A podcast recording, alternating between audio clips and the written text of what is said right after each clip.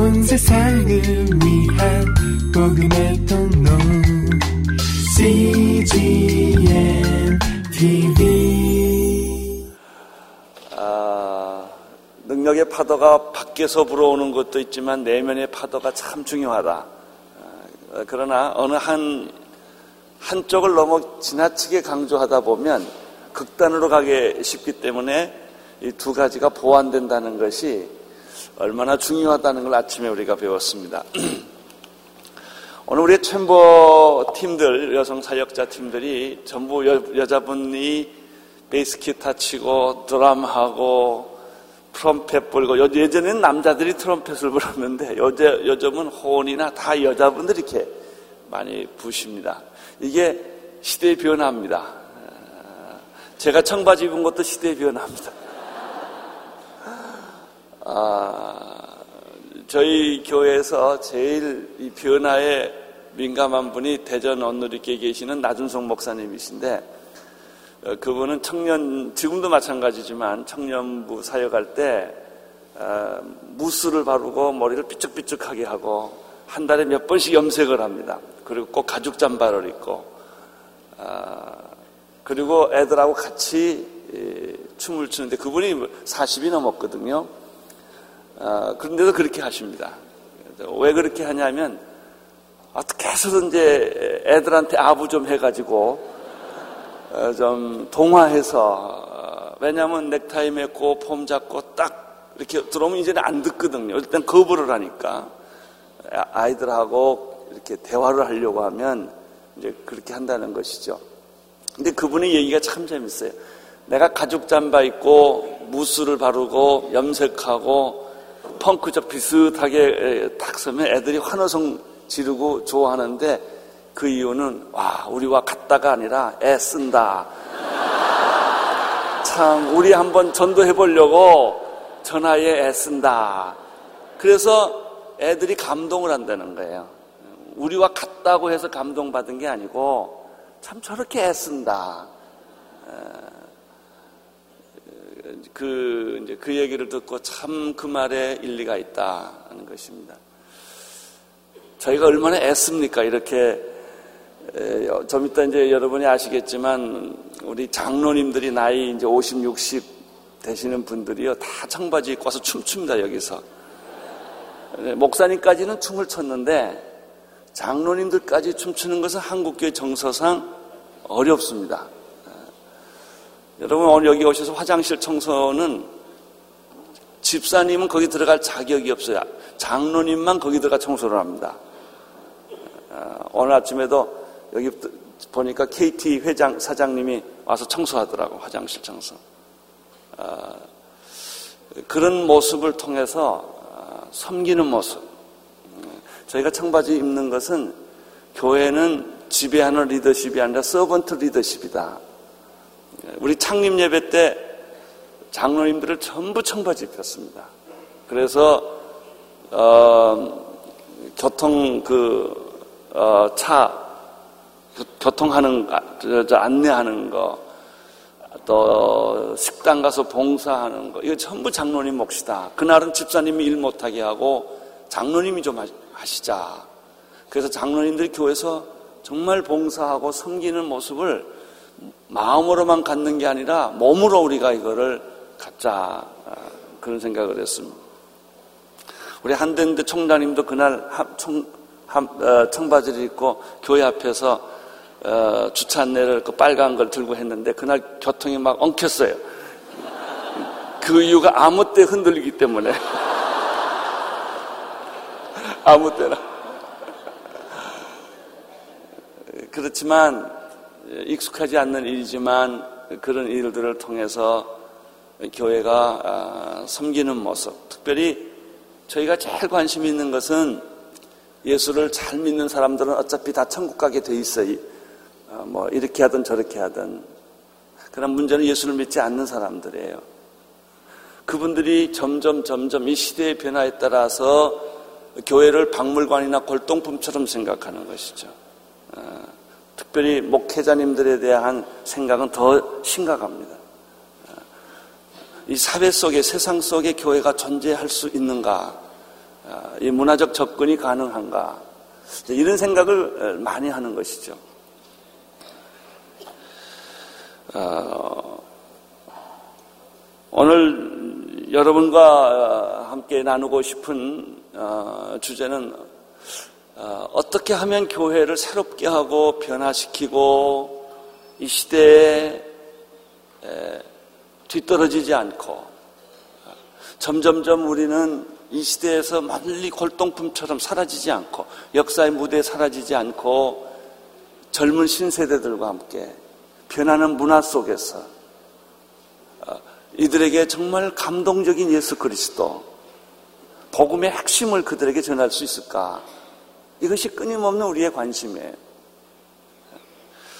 어, 그렇게 하기 위해서는 전통의 옷을 벗지 않으면 이런 것이 어렵습니다. 옛날에 전통적인 교회 상징은 뾰족탑, 파이프 오르간, 대리석, 스테인드글라스, 장의자, 가운 이런 것들로 상징되는 그런 시대가 있었습니다.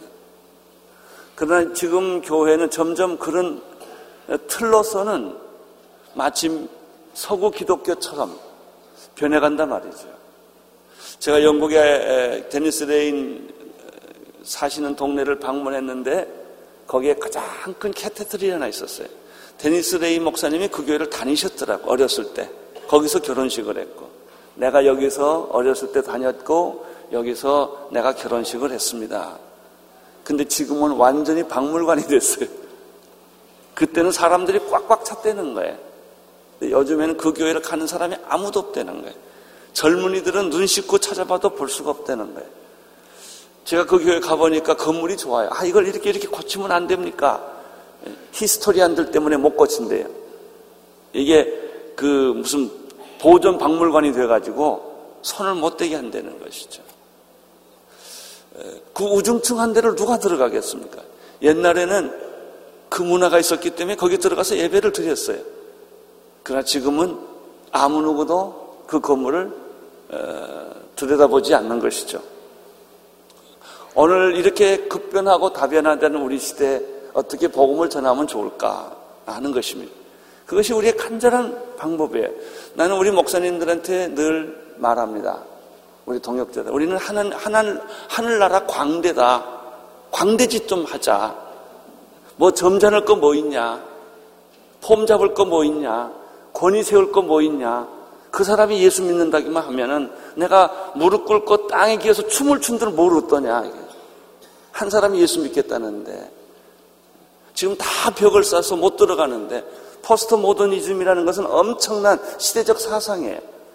모던 시대에 사는 사람들은 전혀 이해를 못 합니다. 저도 모던 시대 사람이거든요. 40대 이후는 다 모던 시대 사고를 해요.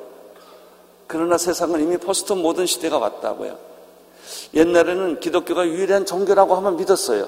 그러나 지금은 종교 다원주의가 됐기 때문에 기독교도 진리 중에 하나라고 사람들은 생각하기를 좋아하지 기독교만이 유일한 종교다라고 말하기를 거부한단 말이죠.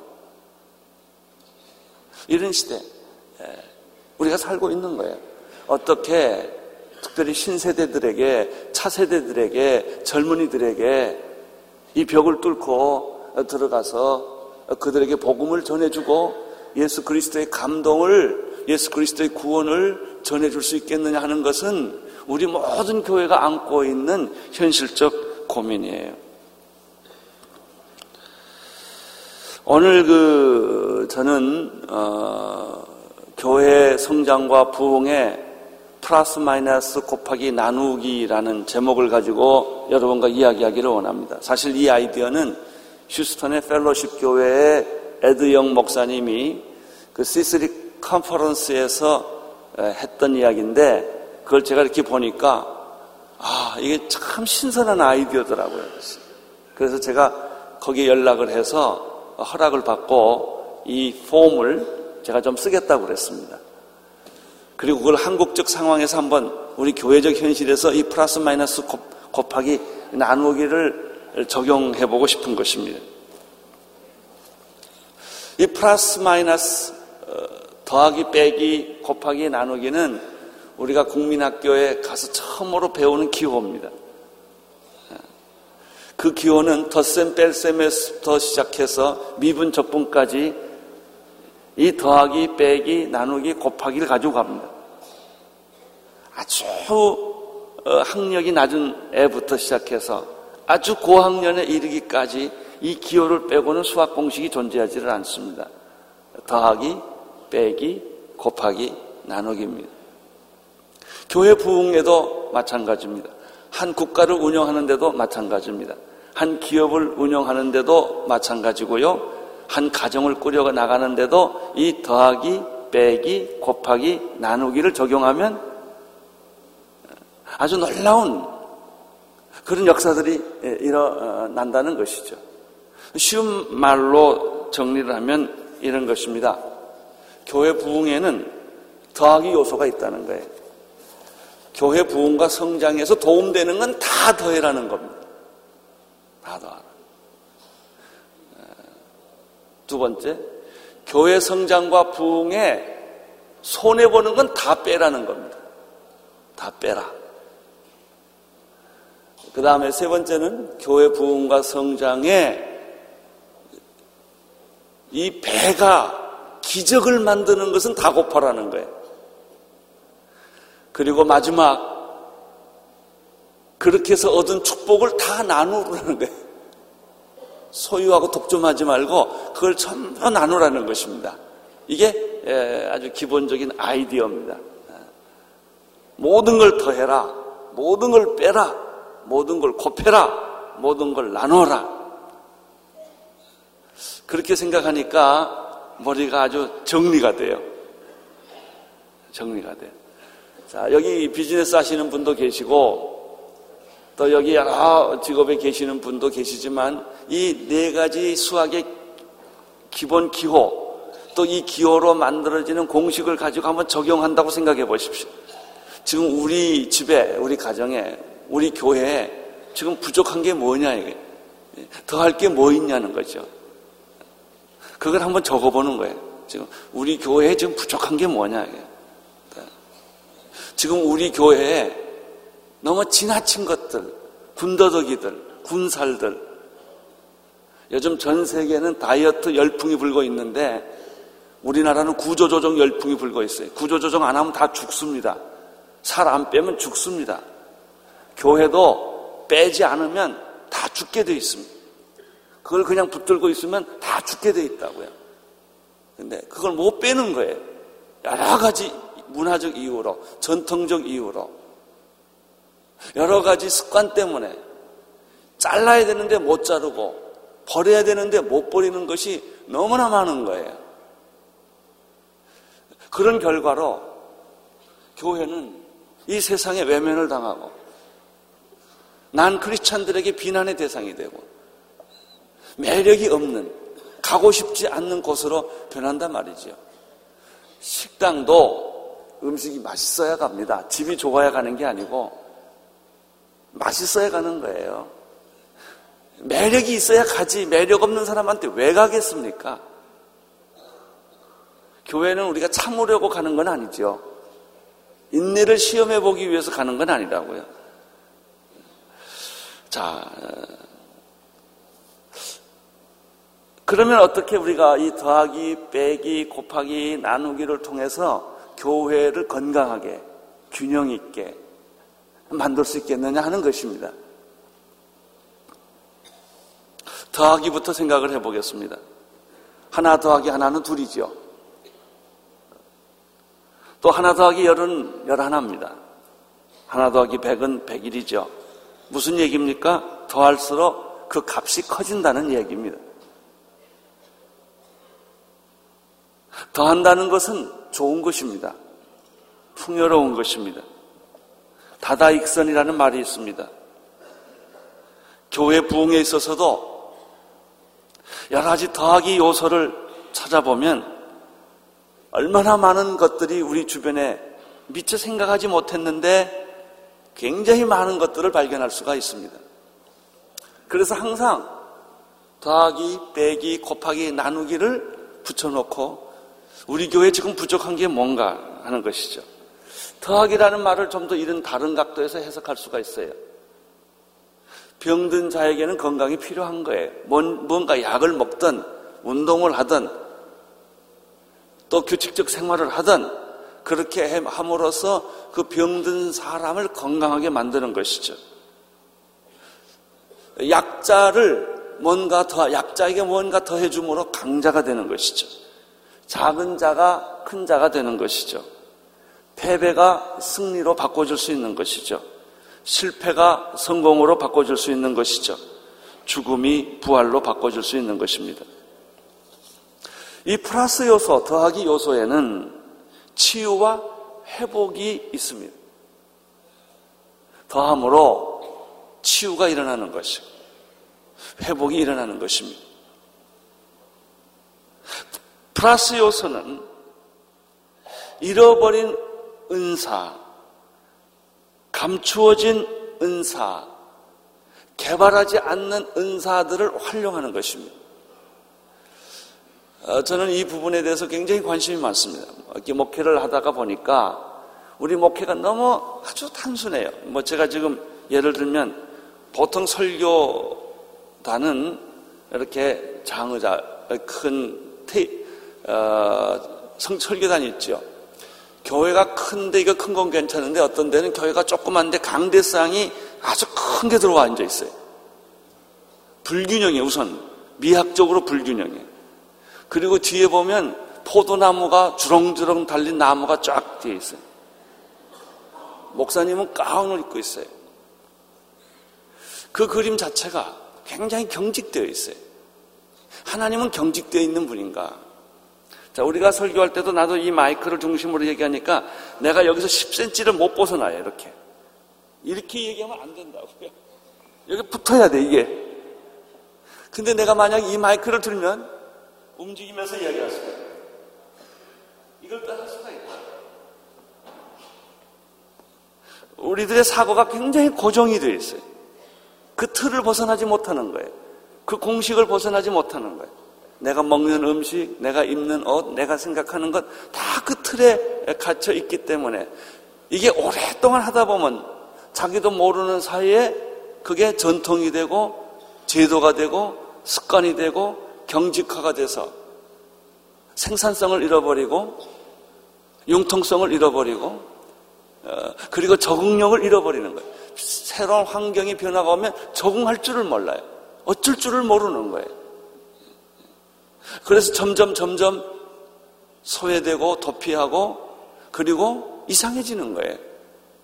이런 과정을 겪는 것이죠. 교인들도 마찬가지예요. 내가 목회를 하면서 너무너무 재밌는 거는 교인들의 은사가 얼마나 다양하고 얼마나 아름답고 얼마나 풍성한지. 아니, 목사 혼자 어떻게 다 하겠습니까? 만약에 목사님이 혼자 알파바 오메가를 다 한다고 그러면은 목사는 나같이 간땡이가 부어 수술할 수밖에 없을 거예요. 그걸 내가 어떻게 하겠습니까? 그러나 모든 사역을 다 이렇게 그 은사에 따라 리더십을 주고 권위를 주고 위탁을 하고 그분들한테 맡기면 그분들은 밤잠을 안 자고 신명이 나서 일한단 말이죠. 지금 여기서 봉사하시는 많은 사역자들이 다 그런 분들이에요. 여기 오신 분들 내가 올때 보니까 뭐 사업하시는 분, 병원의 의사 선생님들, 뭐 대학교 교수님들 다 와서 지금 봉사하고 있어요. 그분들이 옷을 입고. 옷을 입어서 모르시지 밖에 나가면 다 괜찮은 분들입니다. 그리고 다 바쁜 분들이고. 그런데 자기가 이 집회가 있는 걸 알고 내가 이 시간에 나, 교회 와서 봉사하겠다. 회사하고 연락을 해서 시간을 조정을 해서 여기 와서 커피도 끓이고 청소도 하고 봉사를 하는 거예요. 교인들을 단순히 예배 드리는 사람으로만 쓸 수도 있어요. 그것은 플러스 요소가 아니에요. 그러나 교인들 한 사람 한 사람은 직업이라든지 성격이라든지 그 사람이 가지고 있는 은사를 정말 신명나게 땀이 흘리게 이 교인들이 흥분하면 참 충격적입니다. 내가 설교할 때마다 늘 놀라운 건 말이죠. 설교하는 대로 교인들이 살면 내가 쇼크 먹어요. 엄청난 거예요, 이 힘이. 이게 다 숨겨진 플러스 요소들이에요. 근데 왜 그런 요소들을 사용하지 않는지 모르겠어요. 이게 답답한 거예요. 가만 보면요, 활용할 게 얼마나 많은지 몰라요. 돈도 얼마나 많이 숨어 있는지 몰라요. 사람도 숨어 있고, 돈도 숨어 있고, 전문가들도 숨어 있고, 제가 여기 올라오기 전에 이게 화장을 이번에는 녹화하기 때문에 다 해요. 화장을 하는데 누구냐 보면 우리 청년부예요. 청년부 자, 자매님이 자기가 그 화장 전문가기 때문에 와서 다 봉사하는 거예요. 그 돈 주고 하면 또 돈이 얼마나 들겠습니까? 이게 다 은사예요. 숨겨진 은사. 근데 그런 분들이 우리 교회에 있는지 이런 일이 없으면 전혀 드러날 일이 없다고요. 각자가 자기 전문 분야에 따라서. 그래서 요즘에 의사 선생님들이 우리 교회 의사 선생님들이 인터넷 병원을 만들자고 그러더라고요. 그 전부 네트워킹을 해가지고 특별히 해외에서 온 근로자들이 아플 때 어디 병원에 어떻게 가야 될지 모른다는 것이죠. 그래서 그런 분들이 저도 우리가 서울에 병원들이 많이 있으니까 그 네트워킹 해가지고 내가 해줄 수 있는 게 뭐냐. 이래가지고 자기 은사들을 다 활용하자는 것이죠. 생각해보면 가슴이 터질 것 같아요. 가슴이 터질 것 같아요. 와, 이게 기가 막히구나. 김치단 잘 담그는 사람. 또 저희 교회는 민속 김치 담그는 분이 있어가지고 그 김치가 파주에서 담기는데 그분은 예수도 안 믿는 분이에요, 잘. 근데 그, 그 김치 때문에 교회 나오기 시작했어요.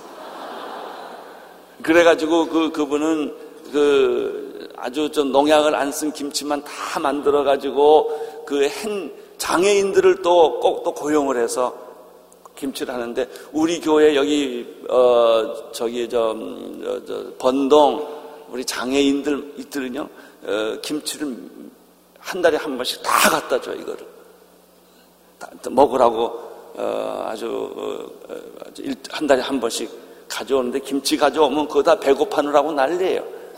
다 자기가 할 수 있는 것.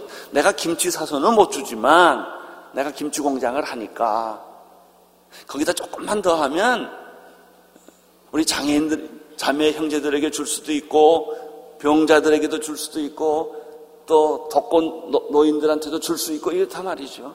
이게 다 플러스 요소예요. 자, 여러분, 제가 실례로 몇 가지 예를 들었지만, 이렇게 될 때 하나님도 영광 받고, 봉사는 자신도 기쁨이 충만하고, 네? 교회는 다양해지고, 바로 이런 것들이죠. 잃어버린 은사, 숨겨진 은사, 개발되지 않는 은사들을 다 개발해서 교회 부흥의 플러스 요소로 쓰라는 거예요. 노래 잘하는 사람, 연출 잘하는 사람, 무대 장식하는 사람, 마이크 조정 잘하는 사람, 이게 다 필요하다는 것이죠. 가르치는 사람. 이 플러스 요소는 매트릭스와 네트워킹이에요. 혼자서는 살 수가 없어요. 다 가질 수도 없는 거예요. 지금 우리 교회가 매트릭스를 짜고 있는데 마지막 생긴 교회일수록 제일 좋아요. 왜냐하면 그동안 실험해 본 것 중에 제일 좋은 것만 골라서 갖다 주니까. 음악도, 예배도, 악기도, 스피커도, 인테리어도 새롭게 할 필요가 없다는 것이요. 우리가 그동안 썼던 것 중에 제일 좋은 거를 값싸게 또 발런티어를 다 동원해서 만들어주면 그 쉽게 쉽게 쉽게 나가는 거예요.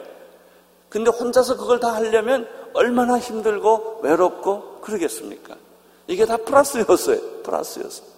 그래서 교회를 부흥하려면 반드시 매트릭스를 짜야 돼요. 시줄과 나줄처럼. 그래서 서로 서로 협력하고 서로 서로 보완하고 서로 서로 격려하고 서로 서로 자기가 디딤돌이 돼주는 거지요. 이런 요소들을 혼자 하려고 하지 마라 하는 거예요. 내 것만 가지고 내 것만 가지고 남에게 자기가 가지고 있는 것을 공개하지 않고 자기만 가지려고 하지 말라는 것이죠. 그럼 교회는 죽게 돼 있습니다. 그건 우리 교회 안에서도 그렇지만 다른 교회와 관계도 마찬가지예요. 요즘 저희들이 적극적으로 다른 교회와 매트릭스를 짜기 시작을 합니다. 지금 요즘 제가 관심 있는 거는 유년주일 학교예요. 우리 교회 안에서도 유년주일 학교 제일 잘하는 선생님 노하우가 많은 전도사님을 만나가지고 팀을 만들어서 유년주일학교 제일 안 되는 데다 아예 파송시켜버리는 거예요. 그 교회 가서 그 유년주 일학교를 1, 2년 안에 부흥시키려는 거예요. 이게 다 매트릭스예요. 청년부가 지금 있는데 그 청년부 조직들을 여기 안에서 매치하게 하지 말고 저희가 지금 헐리우드 극장을 내보냈어요. 어, 극장 조조 할인을 다 샀어요. 300석을 샀어요. 대학생들이 거기 가서 예배 드립니다. 그리고 그 옆에 가면은 학원이 어, 주일날은 안 하거든요. 방 다섯 개를 빌려가지고 성경 공부하고 김밥 먹고 오후 3시 나가서 전도해요. 아, 요즘 나는 얼마나 재밌는지, 뭐, 이 플러스를 생각하면 얼마나 재밌는지 몰라요. 며칠 전에 어떤 분하고 제가 밥을 먹었는데 그분이 이 종로학원 책임, 이 경영자예요. 우리 자매님인데. 제가 질문했죠. 나는 그 생각밖에 없으니까. 이 광암, 이 저기 저 거기가 어디 내거리죠? 여기 저 저 여기 있어요. 예? 아, 여기 뱅뱅뭐 사거리 여기 저그 아주 제일 번화한 데 있어요. 거기 종로학원이 이제 4월 1일 날 오픈하는데 아 가서 보니까 의자도 새 거고 건물도 새 거고 다 좋더라고요. 보니까 교회에 있으면 딱 좋겠어요. 그래서 주일날 여기 안 쓰니까 우리 대학생들 여기 와서 예배 드리면 어떻겠냐고 그랬더니 그분이 아주 흔쾌히 하라 그랬어요. 그래서 거기 교회가 또 생기기 시작할 것 같아. 죽어 있는 건물을 살리는 거예요. 예? 안 쓰는 건물을 살린 거예요. 주일날 안 쓰잖아요. 알로에 마임이 지사관 천개가 있는데 제가 홍전모님한테 얘기를 했어요. 거기에 30명에서 100명 들어가는 교육장이 있는데 주일날 뭐 합니까? 아무것도 안 쓰는데 저희를 빌려 주십시오. 여기서 예수 믿지 않는 사람들 전도하는 그런 장소로 주일날 쓰겠습니다. 할렐루야. 이런 거예요. 이게 다 플러스였어요. 지금 내 눈에는 서울 시내가 다 교회야, 그냥. 병원에 가보면 주일날 환자 안 보거든요. 거기가 교회더라고요. 학원이 교회고, 병원이 교회고, 오피스가 교회고, 강당이 교회고, 이렇게 생각하니까 왜 교회로 꼭 사람들 보고 오라고 할 필요가 없더라고요. 우리가 나가면 되죠. 집 없다고 걱정할 필요가 없더라고요. 아니 세상에 널려진 게 집인데 우리가 지금 여기 믹스앤 커피 보니까 아침에 3천원짜리 조찬을 하더라고요. 의자가 100개 다 세봤어요. 한 100개 돼요. 와, 여기다가 3천원만 주면 밥 먹고 교회하면 좋겠더라고요. 여러분, 가만히 생각해 보면 우리가 하나님 나라를 만드는 데 있어서 자꾸 교회라는 건물, 교회라는 장소, 그러니까 주차장도 없고, 복잡거리고, 다 내 중심으로 모든 걸 생각하니까, 내 교회 중심으로 생각하니까, 내 교회 부흥만 생각하니까, 이걸 좀 나누어주고, 협력하고, 네트워킹을 하면, 얼마든지 엄청난 변화가 일어날 텐데, 이런 플러스 요소들을 우리는 너무나 묵살하고 죽이고 있다는 것이죠. 이런 의미에서 플러스 요소는 빈 곳의 채움을 의미하는 것입니다. 어, 에드 영은 이 플러스 요소를 다섯 가지로 이야기했어요. 당신이 교회 부흥을 위해서는 비전을 극대화해라. 플러스 시켜라. 그 비전을 이룰 수 있는 지도자를 플러스 시켜라. 그 지도자에게 열정과 헌신을 플러스 시켜라. 그리고 열정과 헌신만 가지고 되지 아니하고 네 번째는 창의력을 플러스 시켜라. 플러스. 그리고 다섯 번째 마지막으로 당신을 플러스 시켜라. 이제 이런 내용입니다. 내년에 이 양반이 서울에 오기 때문에 어, 우리가 그분과 더불어 얘기를 좀더 어, 나눌 수가 있겠습니다. 자, 교회 부흥에서 플러스에서는 무엇인가? 현재 있는 것만 보지 마세요. 있는 것만 보면 할 게 없어요. 주어진 것만 보면 할 게 없어요. 그런데 생각을 조금 더 깊이 하고 바꾸면 굉장히 다양한 놀라운 일들이 우리 주변에 산더미처럼 쌓여 있다는 것이죠. 사람들이 저에게 질문해. 목사님은 아이디어가 어디서 나옵니까? 여러분, 제 아이디어가 어디서 나온다고 생각하세요? 제 아이디어는 간단합니다. 나는 교회에 대해서만은 누구보다도 생각을 많이 합니다.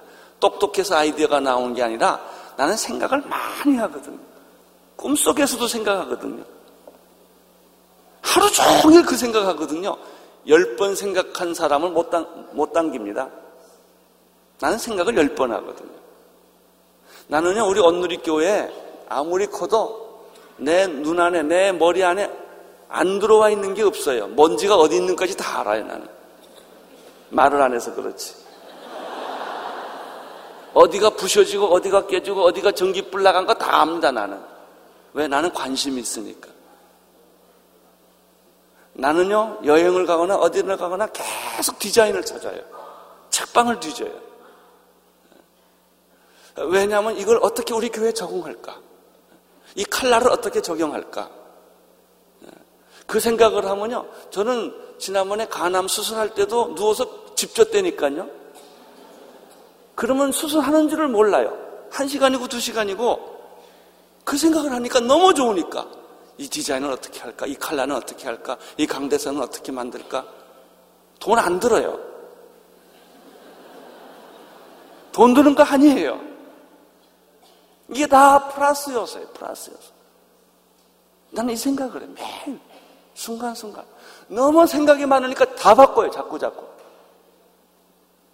여러분, 돈 안 들고도 얼마든지 플러스 요소가 많다는 겁니다.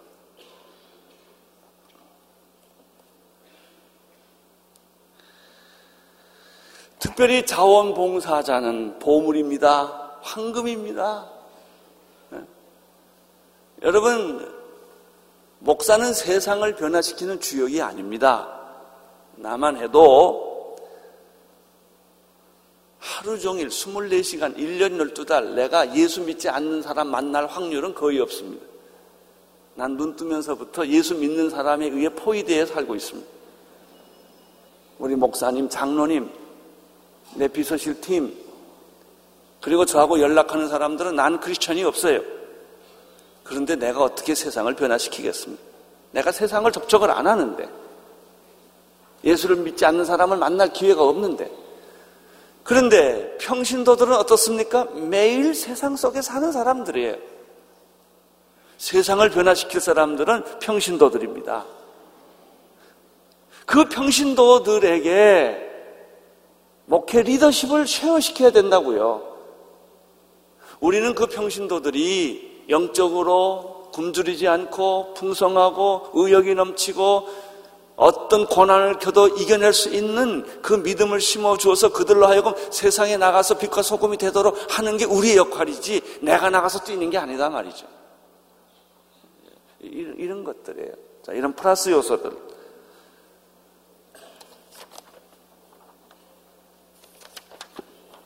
두 번째, 마이너스 요소입니다.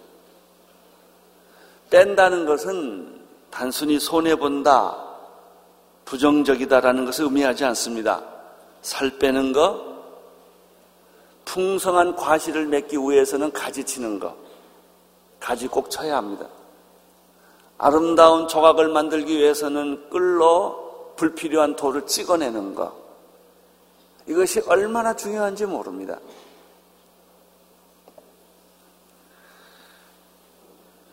우리의 삶과 직업과 관계에서 버텨야 될 것보다 더 중요한 것은 뺄 겁니다. 근데 우리는 가지를 꺾으면 아파합니다. 끌로 돌을 치면 괴로워합니다. 그러나 교회 안에 살 빼기 할 일이 굉장히 많습니다. 체중 감량을 해야 합니다. 살이 계속 찌면 플러스만 계속하면 비만증에 걸립니다. 어, 그리고 교회가 움직이지 않게 됩니다.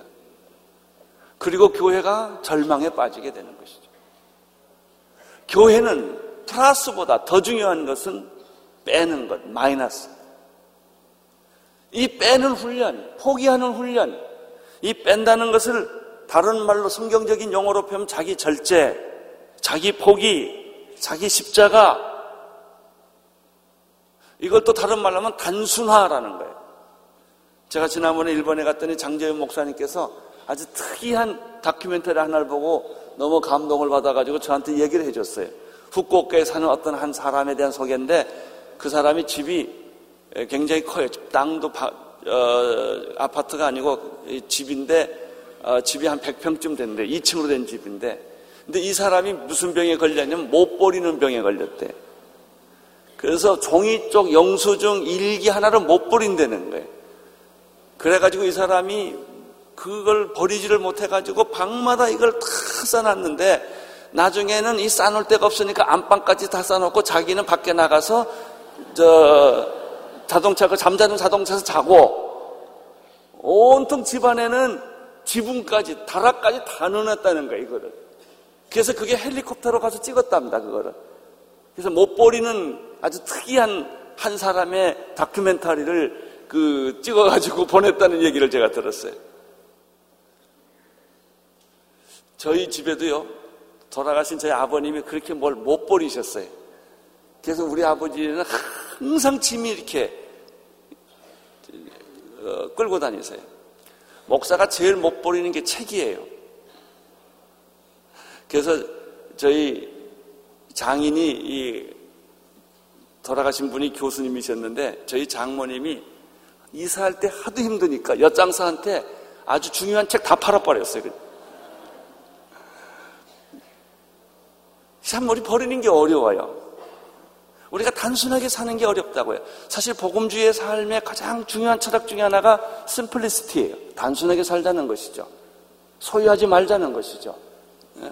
우리는 집 하나 사도 빈 공간을 안 놔둬요. 빈 공간 있으면 일단 안 채워놓고는 못 견디는 거예요. 벽을 그대로 두는 법이 없잖아요. 뭘 붙이든지 다 해가지고. 다 채워야만 이 만족해하는 이미 우리가 물질의 노예가 되어 있고 소유의 노예가 되어 있고 세속의 노예가 되어 있기 때문에 교회 안에서도 잘못된 관습을 뺀다는 것, 제도를 뺀다는 것, 포기한다는 것이 얼마나 그것 때문에 맨날 싸우지 않아요. 교회가 회사도 마찬가지입니다. 구조조정 안 하면 죽습니다. 근데 그 회사를 놓기는 싫은 거예요. 여러분 회사를 정리할 때 어떻게 합니까? 제일 이익이 좋은 회사를 파는 거예요. 근데 우리는 제일 손해보는 회사를 팔려고 그러는 거예요. 알짜는 내가 가지려고 그러는 거죠. 그럼 구조조정이 안 되는 거예요. 제일 수익성이 넘는 것을 팔아야 거기서 돈이 생겨서 그 다음에 회사를 유지해 나가는 게 원칙 아닙니까?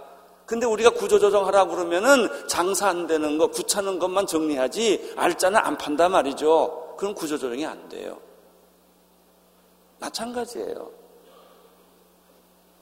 제가요, 7년 된 교인들은 나가라. 5년 된 목사님은 나가라고 맨날 얘기하면서도 내가 그 얘기하면서 내가 참 이 죄책감이 있어요. 근데 좋은 사람은 안 갔으면 좋겠어. 그 사람은 내 옆에 있으면 이 사람 나 필요하니까. 그 사람 내보내면 내가 당장 힘이 드니까. 똑똑하고 능력 있고 필요한 사람은 내가 붙들고 싶은 거예요. 그 유혹이 있다고요. 그럼에도 그분들을 내보낼 수 있는 것, 포기할 수 있는 것, 마이너스를 시킬 수 있는 것. 이럴 때 진정한 축복과 부흥과 건강함이 나타나는 거예요. 과연 우리는 그런 것이 가능할까? 현재 당신의 교회에서 뺄 것이 뭔가? 당신은 무엇을 하고 있는지?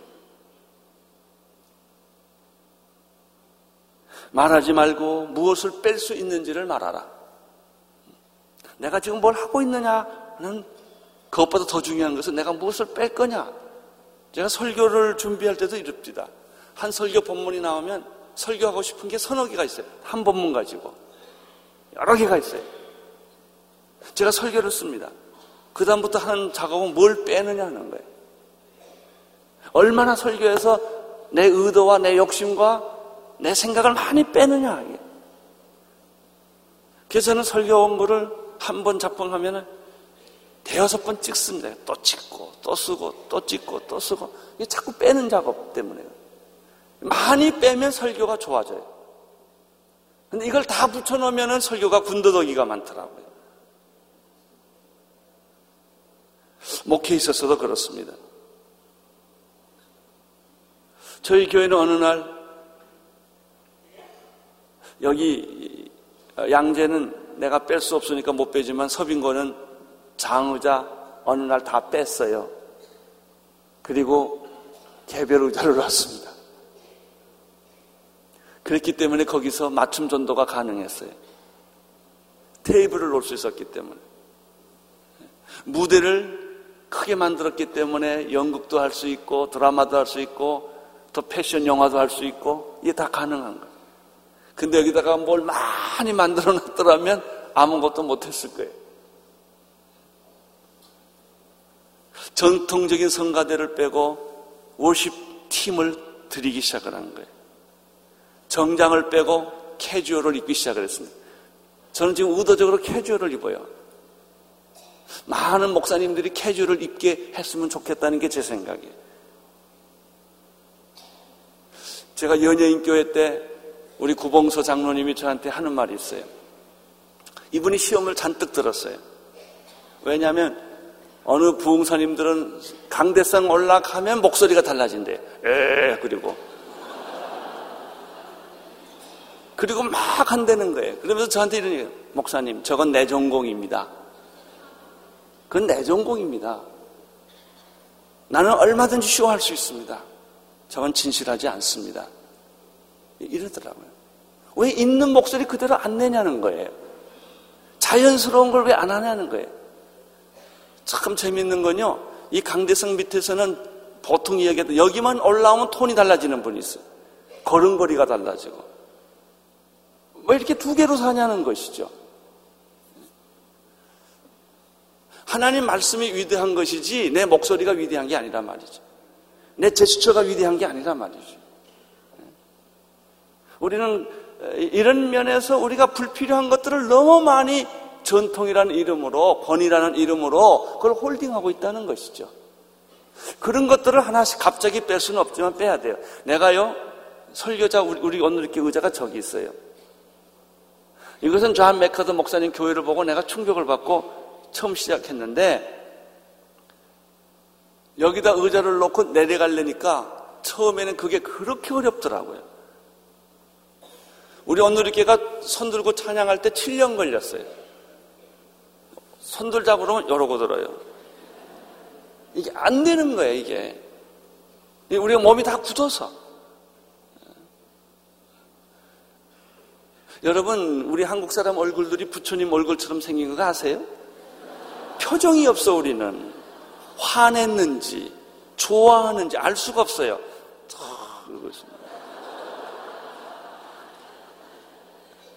그래서 이 의자를 뺄 수가 없어서 제일 첫 번째 시도하는 게 이 강대산 뒤에다 의자를 딱 놨어요. 안 보이게 사람들이. 그 1년을 했어요, 내가. 1년을 뒤에 있다가 익숙해진 다음에 의자를 가지고 밑으로 내려갔어요. 그만큼 여기에 있는 의자 하나 빼는 것도 그렇게 힘들더라. 우리는 늘 그게 익숙해 있으니까. 이 강대산에 여기 와, 와 앉아 있으면 졸지도 못하고 고민이 많습니다. 여기 앉아 있으면.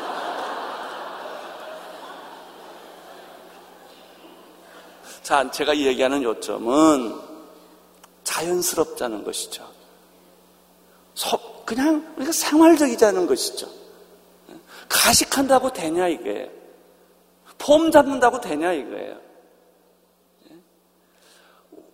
우리를 우리 우리의 연약함을 통해서 하나님의 영광이 나타나는 것이 중요한 것이지 우리가 어떤 종교적인 어떤 목회자적인 권위를 가지고 있다고 해서 그게 되냐 이거예요.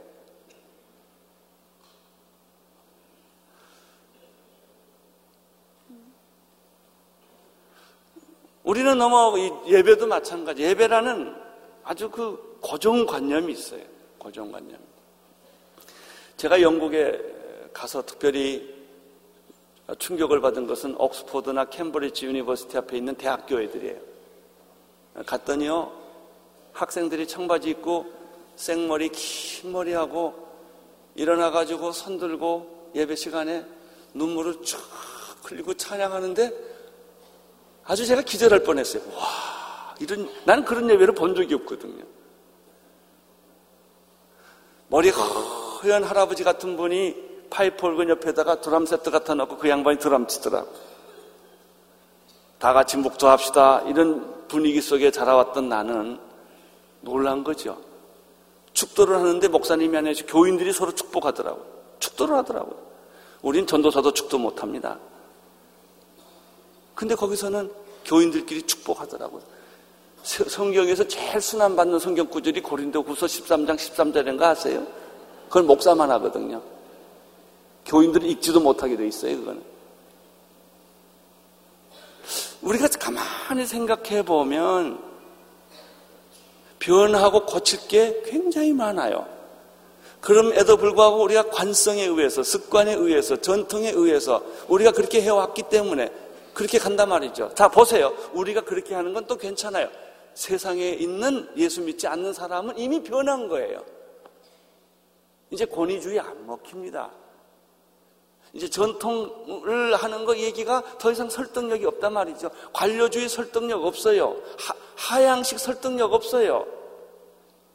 세상 사람들은 이미 변화된 세계 속에 사는데 교회는 자꾸 과거 지향적으로 돌아가기 때문에 예수는 믿고 싶은데 이분들이 교회 들어와서 어쩔 줄을 모르는 거예요. 마이너스여서. 좋은 것은 계속 발전해야 합니다. 저희들은 주일날 저녁 9시 예배가 있어요. 밤 9시. 왜? 현대 사회가 유통구조의 사회이기 때문에 유통업에 종사하는 사람들은 주일날 쉬지 않아요. 그리고 그들은 저녁 8시까지 일합니다. 호텔 같은데. 그분들은 주일날 예배 드릴 방법이 없습니다. 9시 예배를 만들어 놨더니 그분들이 오세요. 11시 반이라는 예배를 만들어 놓고 다 여기다 맞추라고 할 필요가 없다는 것이죠. 우리가 학원에도 들어, 종로 학원에 들어가서 교회하고, 헐리드 국장 가서 하고, 홍대 앞에 있는 카페 들어가서도 교회를 하고, 이렇게 복음, 복음이라는 건 변하지 않는단 말이죠. 말씀이라는 건 변하지 않는다는 것이죠. 구원이라는 것은 변하지 않는 거라는 것이죠. 그것을 위해서 모든 것들은 유연성이 있게 필요하면 언제든지 포기하고 버리고 마이너스 시켜서라도 그 진리를, 그 복음을, 그 구원을, 그 성령의 역사를 계속 가게 해야 한다는 것이죠. 이것이 바로 마이너스 요소에서 우리가 생각해 볼 수 있는 것들이라는 것이죠. 어떤 고정관념으로 나와 같지 않다고 해서 비판하고 정지할 필요가 없는 거예요. 윤현주일 학교도 개나리 반, 민들레 반, 그게 우리 60년대부터 한 거 아닙니까? 지금도 개나리 반, 민들레 반이에요. 그 아이들이 어떻게 견뎌요, 그거를? 그 아이들이, 윌러크릭 같은 데는 말이죠. 중고등부 선생님이 농구복 입고 하잖아요. 왜 애들이 농구를 좋아하니까. 넥타이 맨 선생을 좋아하겠습니까? 농구복을 하고 있는 선생님을 좋아하겠습니까? 누가 더 친밀하게 느끼겠습니까? 그 어린아이들에게 교조적인 넥타이 메고 그리고 머리도 흐트리지 않고 다 흔적하고 가면 애들은 질려가지고 다 도망가는데 자 저는 무조건 세상 풍조를 따라가자는 얘기가 아니라는 걸 너무나 잘 아실 거예요. 아까 이동원 목사님께서 말한 것처럼 춤추자는 게 괜히 춤추자는 것이 아니라는 것을 이동원 목사님도 아시면서 이제 우리에게 도전을 주기 위해서 이제 일부러 그런 말씀을 하셨는데 정말 성령 충만해서 춤추는 걸 의미하는 거고 변화하는 것은 변화하는 것은 세상 풍조를 따라가는 것이 아니라 더 복음이 복음되게 하기 위하여 교회가 교회되게 하기 위하여 예수 그리스도의 구원이 더욱더 그들에게 전달되기 위하여 불필요한 비본질적인 요소는 다 제거시키자는 것이죠. 우리가 항상 질문할 게 이거예요. 그것이 본질이냐 비본질이냐. 본질이냐 비본질이냐 예, 하는 것입니다.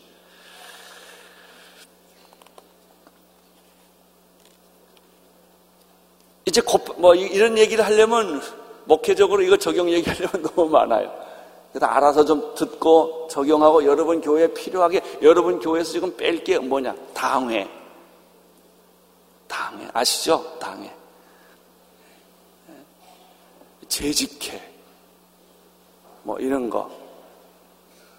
옛날에는 여전도회라고 하는 패러다임이 90년대까지는 굉장히 큰 공헌을 했어요. 이제 여전도회라고 하는 구조는 no way.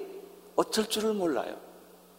옛날의 스타일 가지고 그것을 오늘 현대 사회 여성 운동들, 다양한 여성들의 은사와 요구를 만족시켜주는 그릇으로서 그것이 지금은 부적당한 시스템이라는 것이죠. 그래서 우리가 여성 사역을 하는 거예요. 이미 여성들 사이에는 뭐 빵 기술도 대단하고요. 또 여성들 가운데 음악하는 사람들, 여성 가운데 이 작가들, 카메라맨들, 이제 전부 남자들만 독점하던 일들이 전부 여, 성들이 들어오지 않습니까? 이런 다양한 일들인데 여전도회라고 하는 그런 그릇 안에 이걸 다 어떻게 담냐는 것이죠. 이런 것들입니다. 자, 이제 시간이 많이 없기 때문에 두 가지를 요약해서 말씀을 드리겠습니다. 곱하기입니다. 무엇이 곱하기일까? 이 곱하기라는 숫자가 재밌더라고요. 더하기를 삐뚤어 놓으면 곱하기가 되더라고요. 빼기를 두 개 넣으면 곱하기가 되더라고요. 이 곱하기가 교회 안에서는 어떤 의미가 있을까? 제자 양육이에요. 내가 한 사람을 가르치면 그 사람이 또 다른 사람을 가르치고 그런 사람이 다 충성스러운 사람들을 가르칠 것이다. 그래서 나는 애를 하나 낳았지만 둘을 낳았지만 그것이 60억의 인구가 된 것처럼 교회의 승법 번식 교회의 이 곱하기는 이 제자 양육을 통해서 이루어지는 엄청난 세계라는 것이. 그래서 교회 안에 이런 곱셈의 축복, 곱셈의 법칙들 이런 것들이 나타나야 하는 것입니다.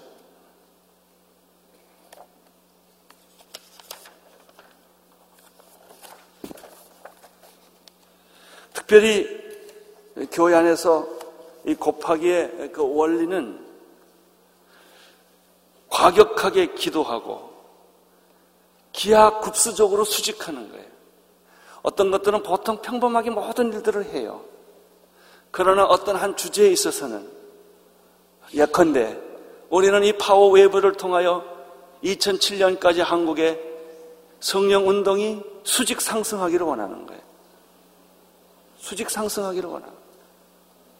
우리는 인공위성을 통해서 12,000명의 선교사들에게 다 이 수신기를 달아줘서 그가 아프리카에 있든 멕시코에 있든 그가 아프, 뭐 러시아에 있든 한국 사람이 살지 않는 곳에 있든 뭐 시에라리온에 있든 간에 24시간 이 방송을 다 듣게 하는 거예요. 이게 곱셈의 원리예요. 곱셈의 원리는 평범하면 안 돼요. 덧셈이, 덧셈, 뺄셈은 그것은 일상적인 거예요. 예. 곱셈은 radical한 거예요. 왜? 더블로 커지니까. 더블. 이번에 기본스가 우리에게 도전의 말 중에, 중에 하나는 당신의 그룹보다 당신 생각은 더 커라 하는 거예요. 당신의 교회보다 당신 생각은 더 커지라는 것이죠. 그 비전이에요. 예. 내가 가지고 있는 교회 안에서 비전이 아니라는 것이죠. 그러니까 비전이 별게 없는 거예요. 내가 할 수 있는 건 비전이 아니에요. 하나님이 할 수 있는 게 비전이에요. 내가 할 수 있는 건 뭐가 그게 비전이겠어요? 내가 노력해서 내 능력으로 할 수 있는 건. 홍해 갈라지는 것은 모세가 할 수 있는 일이 아니라고요. 그건 하나님이 할 수 있는 것이요. 레디컬한 거예요. 그래서 홍해가 갈라진 것이죠. 이 역사에 있어서 특별히 교회가 곱셈의 도전이 필요한 거예요. 수직 상승하는 것. 기하급수적인 도 나타나는 것. 전혀 다른 일들이 나타나는 것. 이것들이 교회가 가능하다는 것입니다. 나는 요즘에 이 인공위성으로 생각해보면 너무나 행복하고 돈이 좀 들지만,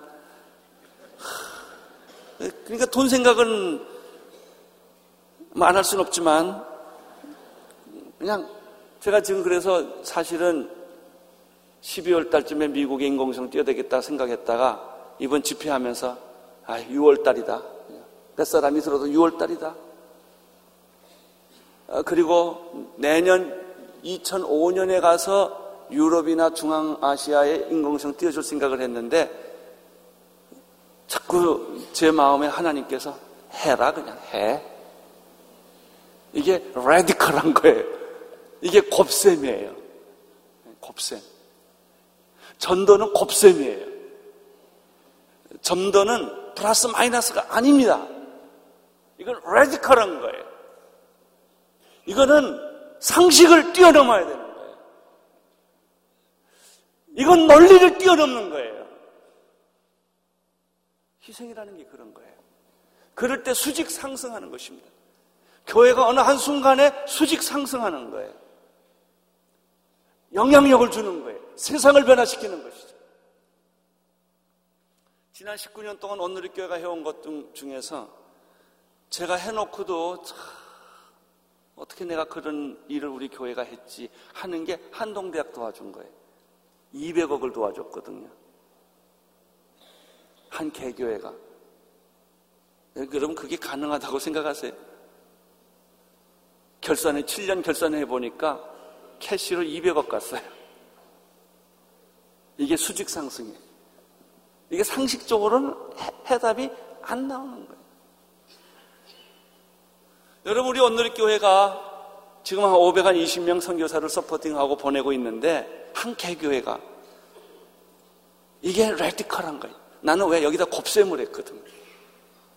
이거 곱셈을 했거든.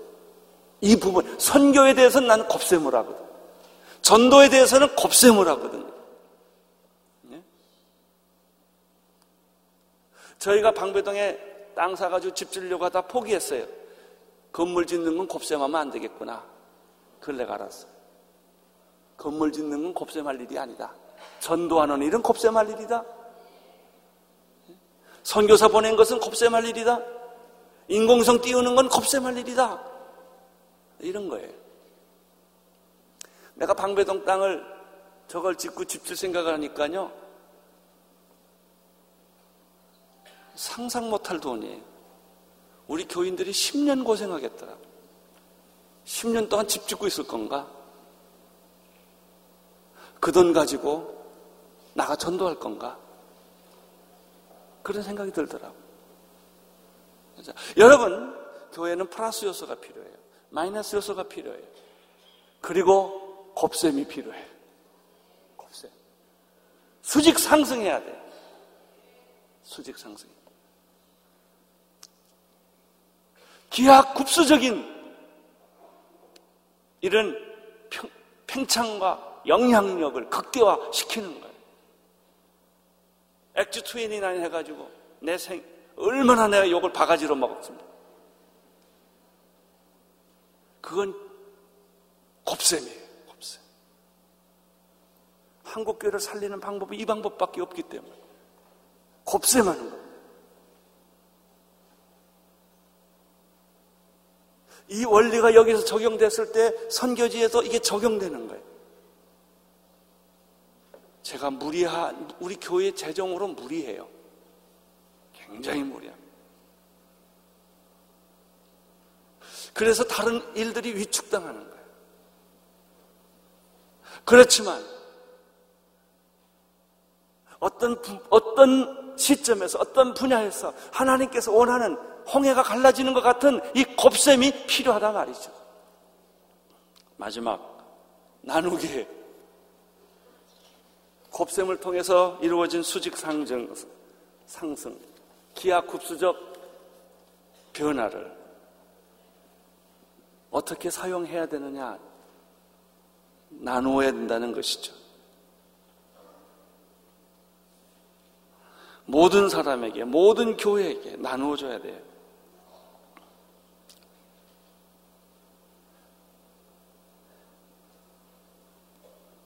이 축복들, 이 감동과 감격을 모든 교회에게 나눠주는 거예요. 제가 30개 지교회를 선포한 것도 대형 교회는 갈 길이 없더라고요. 여기 집을 더 어디다, 어디다 뭘 짓겠습니까? 이번에 우리가 인공위성을 하면서 각 지역에서 인공위성을 했어요. 사실은 서울과 경기는 인공위성을 안 쏴줘야 일로 올 거 아닙니까? 왜 그 생각을 우리가 안 했겠습니까? 그래야 일단 이 집회에 많은 분들이 올 거 아니겠습니까? 포기하자고 그랬어요. 나누자고 그랬어요. 자기 교회에서 자기 교회에 필요하게 이 세미나를 사용하게 해야지 우리가 원하는 대로만 다 끌고 가는 것은 그 교회에 도움이 안 될 수가 있다. 또 하나, 온누리교회 오는 건 좋지만 온누리교회를 오게 되면 본의 아니게 시험 들어요. 너무 웅장하고 건물이 많고 사람이 많고 이런 걸 보고 작은 교회 목사님들이 주눅이 들어요. 차라리 안 보는 게 나아요. 안 보면 행복하게 잘 사는데 보면 불행해져 갑자기. 비교가 되고. 여러분, 비교가 아니라 나눔입니다. 경쟁이 아니라 나눔이에요. 이것이 성경적이에요.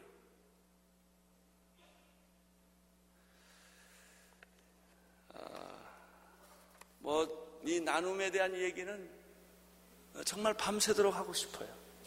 선교사를 보내는 것도 나눔이고 개척교회 하는 것도 나눔이고 인공위성 하는 것도 나눔이고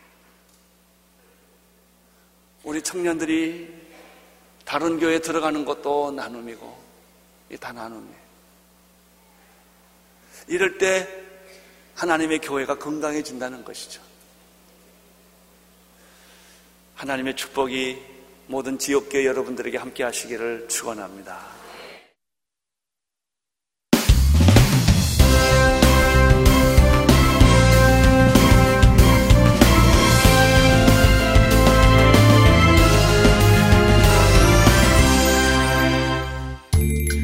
세상을 위한 복음의 통로 CGM TV